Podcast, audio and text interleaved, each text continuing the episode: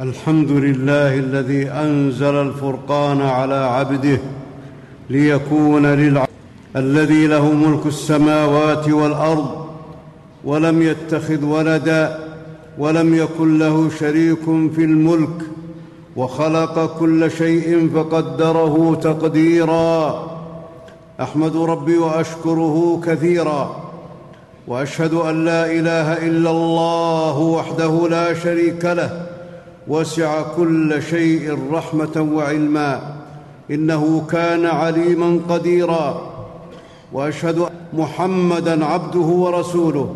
بعثه الله بين يدي الساعة شاهدا ومبشرا ونذيرا. وداعيا إلى الله بإذنه وسراجا منيرا. اللهم صل وسلم وبارك على عبدك ورسولك محمد وعلى آله وصحبه صلاة وسلاما كثيرا. أما بعد فاتقوا الله حق التقوى تكونوا من المفلحين ولا تضيل فمن حرم التقوى كان من الخاسرين. عباد الله عباد الله اذكروا نعمة القرآن الكريم الذي جعله الله رحمة للعالمين يهدي للتي هي أقوم ويبشر بكل خير ويحذر من كل شر.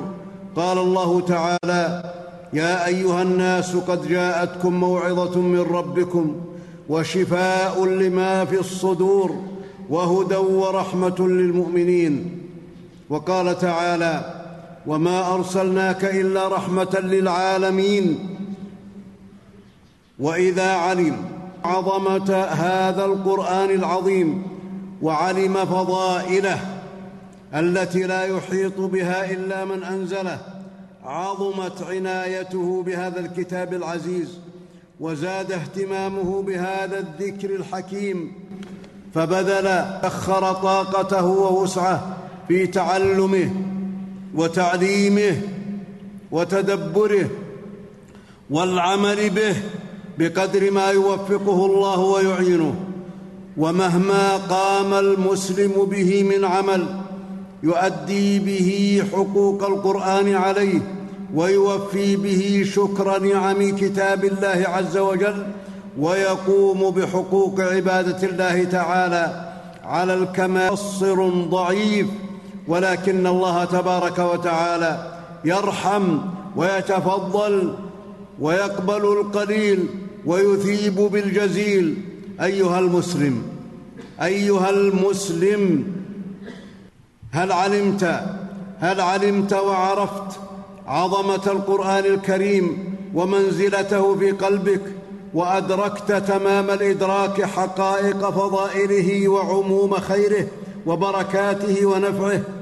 لن تعرف لن تعرف أيها المسلم حقائق عظمة القرآن العظيم. وقدر منزلته في قلبك الا الله عز وجل لكتابه وثناءه على كلامه ورفع مكانته عند رب العزة والجلال سبحانه وعرفت عظيم منزلته عند الملائكة الكرام وعرفت فضله عند الأنبياء وأممهم وعند أهل الكتاب وعند الإنس والجن وكفى بالله شهيدا. أيها المسلمون أيها المسلمون جلال عظم القرآن الكريم ورفع منزلته كما هو أهله وكما يستحق من الثناء بالأوصاف بالأوصاف بكل جميل. وأكثر الله من ذكر هذا الكتاب العزيز ذكرى ذكرا جعله في أعز مكانه. موصوفا للصفات ليعلم الناس عظمة هذا القرآن وليعلموا قدر نعمة كلام الله على العباد فأعظم النعم الإيمان والقرآن. وفضل, وفضل كلام الله على سائر الكلام كفضل الله على خلقه. وصف الله تعالى وصف الله تعالى القرآن بأنه الحق. قال الله تعالى أم يقولون افتراه؟ والحق هو الثابت الذي لا يتغير. ولا يبطله شيء ولا يلحقه ولا يلحقه نقص ولا يشوبه باطل. وهو الذي وهو الذي يدل على كل خير وينهى عن كل شر.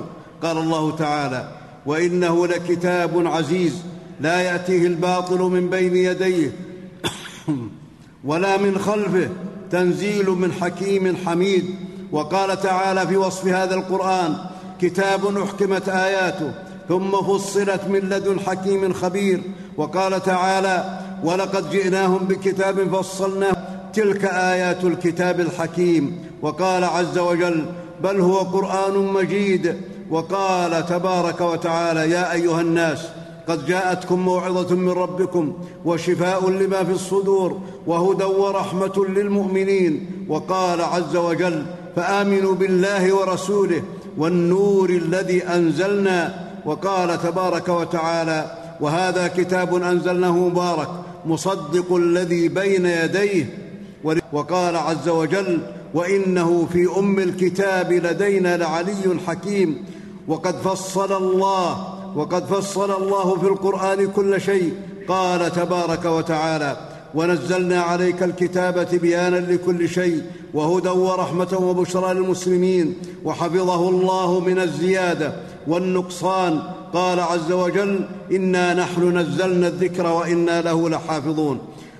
وكثرة أسماء القرآن ولا تعدد المعاني الجليله له وما ذكرناه قليل من كثير.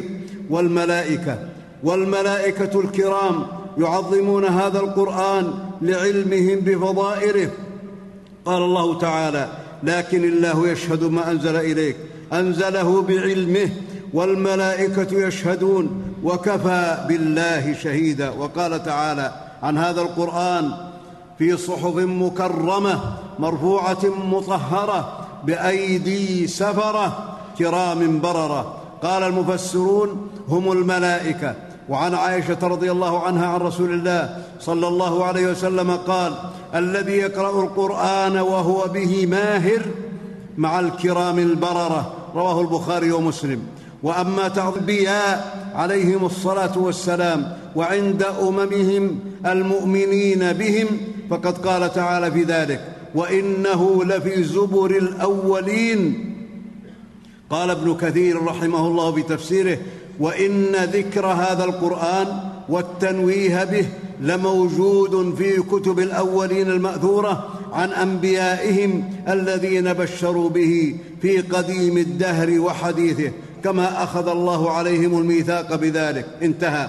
وقالت كان من عند الله وكفرتم به وشهد شاهد من بني إسرائيل على مثله فآمن واستكبرتم. إن الله لا يهدي القوم الظالمين. وقال تعالى قل آمنوا به أو لا تؤمنوا إن الذين أوتوا العلم من قبله إذا يتلى عليهم يخرون للأذقان سجدا ويقولون سبحان ربنا إن كان وعد ربنا لمفعولا ويخرون للأذقان يبكون ويزيدهم خشوعا وقال تعالى وقال تعالى عن القسم مذعنين للحق وإذا سمعوا ما أنزل إلى الرسول ترى أعينهم تفيض من الدمع مما عرفوا من الحق يقولون ربنا آمنا فاكتبنا مع الشاهدين ولما سمعت الجن هذا القرآن آمنوا به وعظموه ودعوا إليه من وراءهم قال تعالى فلما حضروه قالوا أنصتوا فلما قضي ولوا إلى قومهم منذرين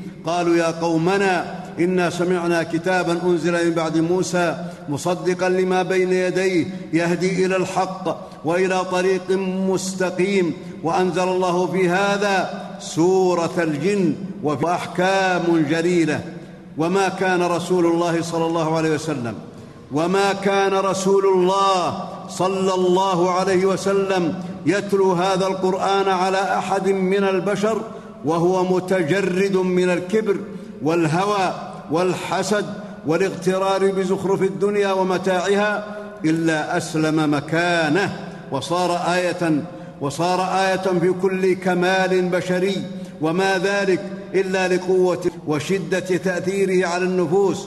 فإذا عرفت أيها المسلم عظمة هذا القرآن ومكانته عند رب العالمين الذي أنزله وعند الملائكة وعند الأنبياء وأممهم وعند أهل الكتاب المصدقين بالحق وعند الصحابة وعند الجن. عرفت منزلة هذا القرآن الكريم في قلبك؟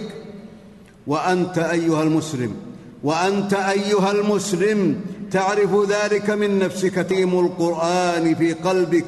ومكانته ومنزلته في قلبك كما يحب ربنا وكما يجب للقرآن وكما يليق بهذا الكتاب وكما أمر الله تبارك وتعالى فاحمد الله تعالى. احمد الله على هذه النعمة واسأل الله الثبات على تعظيم القرآن المجيد. وإن كان وإن كان تعظيم القرآن ومنزلته في قلبك أقل مما يجب وأقل مما يليق بالقرآن العظيم فتب إلى الله. تب إلى الله واستدرك ما كان من نقص وتدارك ما فات من العمر. فما أنت فيه فما أنت فيه من خير ونعمة. وما تكون فيه في الآخرة من نعيم الجنة. والنجاة من النار. فسببه القرآن فاعرف له قدره. وقم بما يجب له. وقد أيد الله وقد أيد الله سيد البشر محمدا صلى الله عليه وسلم بالمعجزات الكثيرة التي يؤمن على مثلها الناس ولكن أعظم معجزة للنبي صلى الله عليه وسلم هي القرآن العظيم لقول النبي عليه الصلاة والسلام الله إلا أوتي ما مثله آمن عليه البشر وإنما الذي أوتيته وحيا فأرجو أن أكون أكثرهم تابعا. رواه البخاري من حديث أبي هريرة رضي الله عنه. فالقران فالقرآن المجيد هو المعجزة العظمى في كل زمان باقية إلى إلى آخر الدهر باقية إلى آخر الدهر. وإعجاز القران وإعجاز القرآن العظيم في نظمه وبلاغته وفي تشامه وفي عدله ورحمته وحكمته وفي وفائه بحاجات البشر وفي أبدية بقائه بلا زيادة ولا نقصان وفي تأثيره العظيم على القلوب فقد عجز الإنس والجن أن يأتوا بمثله أو بعشر سور مثله قال الله تعالى قل لئن اجتمعت الإنس والجن على أن يأتوا بمثل هذا القرآن لا يأتون بمثله ولو كان بعضهم لبعض ظهيرا بل عجزوا أن يأتوا بسورة من مثله فسورة الكوثر فسورة الكوثر أعجزتهم وهي عشر كلمات. ولما سأل الكفار آيات بين بين الله تبارك وتعالى لما سأل الكفار آيات مادية بين الله أن القرآن أعظم المعجزات. قال الله تعالى وقالوا لولا أنزل عليه آيات من ربه. قل إنما الآيات عند الله وإنما أنا نذير مبين. أولم يكفهم أنا أنزلنا عليك الكتاب يتلى عليهم؟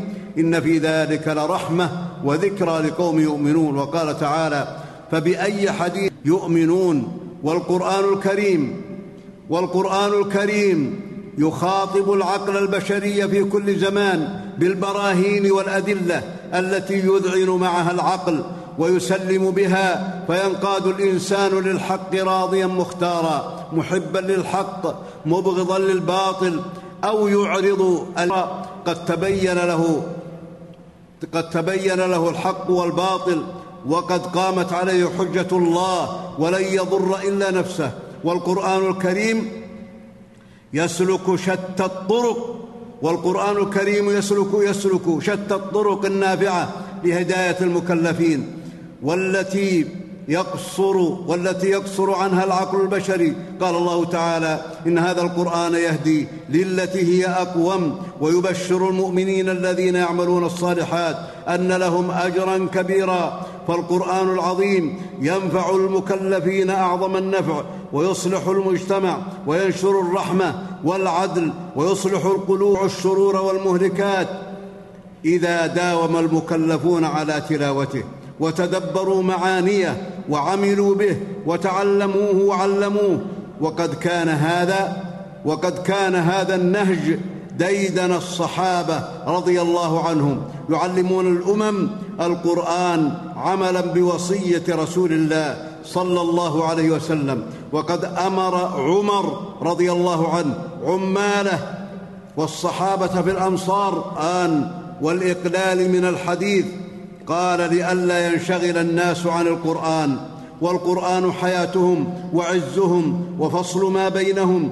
لم يرد لم يرد عليهم معضلة وكبيرة أو صغيرة إلا وجدوا حكمها في القرآن.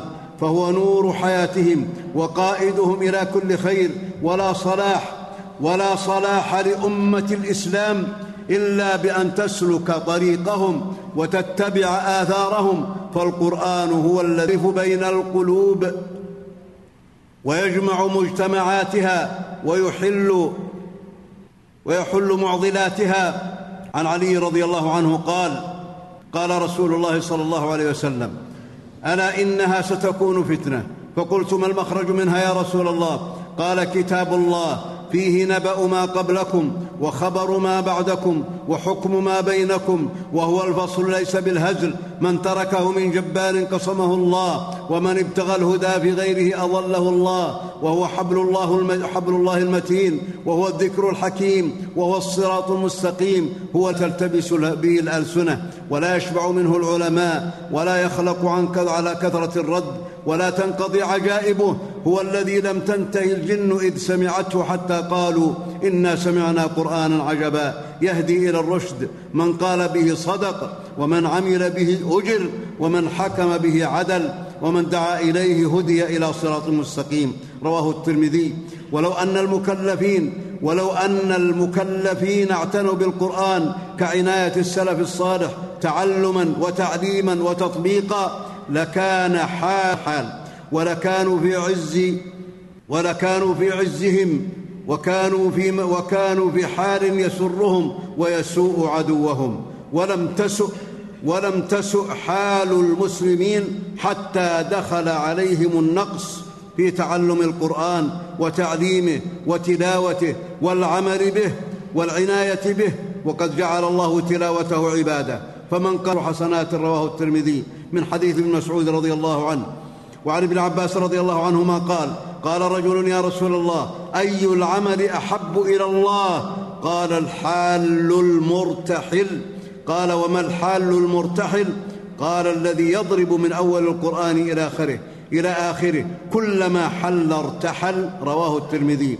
والثواب أو من المصحف. قال الله تعالى إن الذين يتلون كتاب الله وأقاموا الصلاة وأنفقوا مما وأقاموا الصلاة وأنفقوا مما رزقناهم سرا وعلانية يرجون تجارة لن تبور ليوفيهم أجورهم ويزيدهم من فضله إنه غفور شكور. بارك الله لي ولكم في القرآن العظيم ونفعني وإياكم ما فيه من الآيات والذكر الحكيم ونفعنا بهدي سيد المرسلين وقوله القويم أقول قولي هذا واستغفر الله العظيم لي ولكم ولسائر المسلمين من كل ذنب فاستغفروه إنه هو الغفور الرحيم. الحمد لله العزيز الوهاب الذي أنزل الكتاب أحمد ربي وأشكره وأتوب إله إلا الله وحده لا شريك له الرحيم التواب. وأشهد أن نبينا وسيدنا محمدا عبده ورسوله الشافع المشفع يوم الحساب. اللهم صل وسلم وبارك على عبدك ورسولك محمد وعلى آله وصحبه المتبعين للسنة والكتاب. أما بعد فاتقوا الله بالتقرب إليه بالصالحات ومجانبة المحرمات أيها المسلمون. إن, إن آخر وصية النبي صلى الله عليه وسلم في حجة الوداع الترغيب الترغيب في التمسك بكتاب الله تبارك وتعالى. فهي الصلاة والسلام. تركت فيكم ما إن تمسكتم به لن تضلوا بعدي. كتاب الله. تركت فيكم ما إن تمسكتم به لن تضلوا بعدي. كتاب الله. وسنتي فالقرآن حبل الله المتين من تمسك به قاده إلى رضوان الله وجنات النعيم وهداه لكل خير وجنبه كل شر وبلاء. قال الله تعالى واعتصموا بحبل الله جميعا ولا تفرقوا. وقال تعالى وهذا كتاب أنزلناه مبارك فاتبعوا ومن أراد ومن أراد أن يخاطبه ربه فليقرأ كتابه. وأهل القرآن وأهل القرآن هم العاملون به. هم العاملون به وإن لم يحفظوه. وحفظه وحفظه مع مع العمل خير على خير وفضل على فضل. قال الله تعالى إن الله وملائكته يصلون على النبي. يا أيها الذين آمنوا صلوا عليه وسلموا تسليما. وقد قال صلى الله عليه وسلم من صلى علي صلاة واحدة صلى الله عليه بها عشرا. فصلوا وسلموا على سيد الأولين والآخرين وإمام المرسلين. اللهم صل على إبراهيم وعلى آل إبراهيم إنك حميد مجيد. اللهم بارك على محمد وعلى آل محمد كما باركت على إبراهيم وعلى آل إبراهيم إنك حميد مجيد. اللهم وارض عن الصحابة أجمعين. اللهم وارض عن الخلفاء الراشدين الأئمة المهديين أبي بكر وعمر وعثمان وعلي وعن سائر أصحاب نبيك أجمعين وعن التابعين ومن تبعهم بإحسان إلى يوم الدين. اللهم وارض عنا معهم بمنك وكرمك ورحمتك يا أرحم الراحمين. اللهم أعز الإسلام والمسلمين. اللهم أعز الإسلام والمسلمين. وأذل الكفر والكافرين يا رب الحق حقا وارزقنا اتباعه. وأرنا الباطل باطلا وارزقنا اجتنابه يا رب العالمين. اللهم ثبت قلوبنا على طاعتك. ربنا لا تزغ قلوبنا بعد إذ هديتنا. وهب لنا من لدنك رحمة إنك أنت الوهاب. اللهم فقهنا اللهم فقهنا في الدين. اللهم فقهنا والمسلمين في الدين. يا رب العالمين. اللهم أعذنا اللهم أعذنا وأعذ ذرياتنا من إبليس وذريته وشياطينه وجنوده. يا رب العالمين. اللهم أصلح شبابنا وشباب المسلمين. اللهم أصلح شبابنا وشباب المسلمين يا رب العالمين. اللهم أصلحنا وأصلح المسلمين. اللهم أصلح ذرياتنا وذريات المسلمين يا رب العالمين. اللهم آمنا في أوطاننا وأصلح اللهم ولاة أمورنا. اللهم اغفر لأمواتنا يا رب العالمين وأموات المسلمين. اللهم اغفر لهم وارحمهم. اللهم إنا نسألك يا ذا الجلال والإكرام يا رب العالمين. اللهم أبطل مكرهم اللهم أبطل خططهم التي يكيدون بها للإسلام. إنك على كل شيء قدير. اللهم استعملنا في طاعاتك وجنبنا معاصيك يا رب العالمين. اللهم أعذنا من شرور أنفسنا ومن سيئات أعمالنا. اللهم أعذنا من شر كل ذي شر. اللهم أعذنا من شر كل ذي شر يا رب العالمين.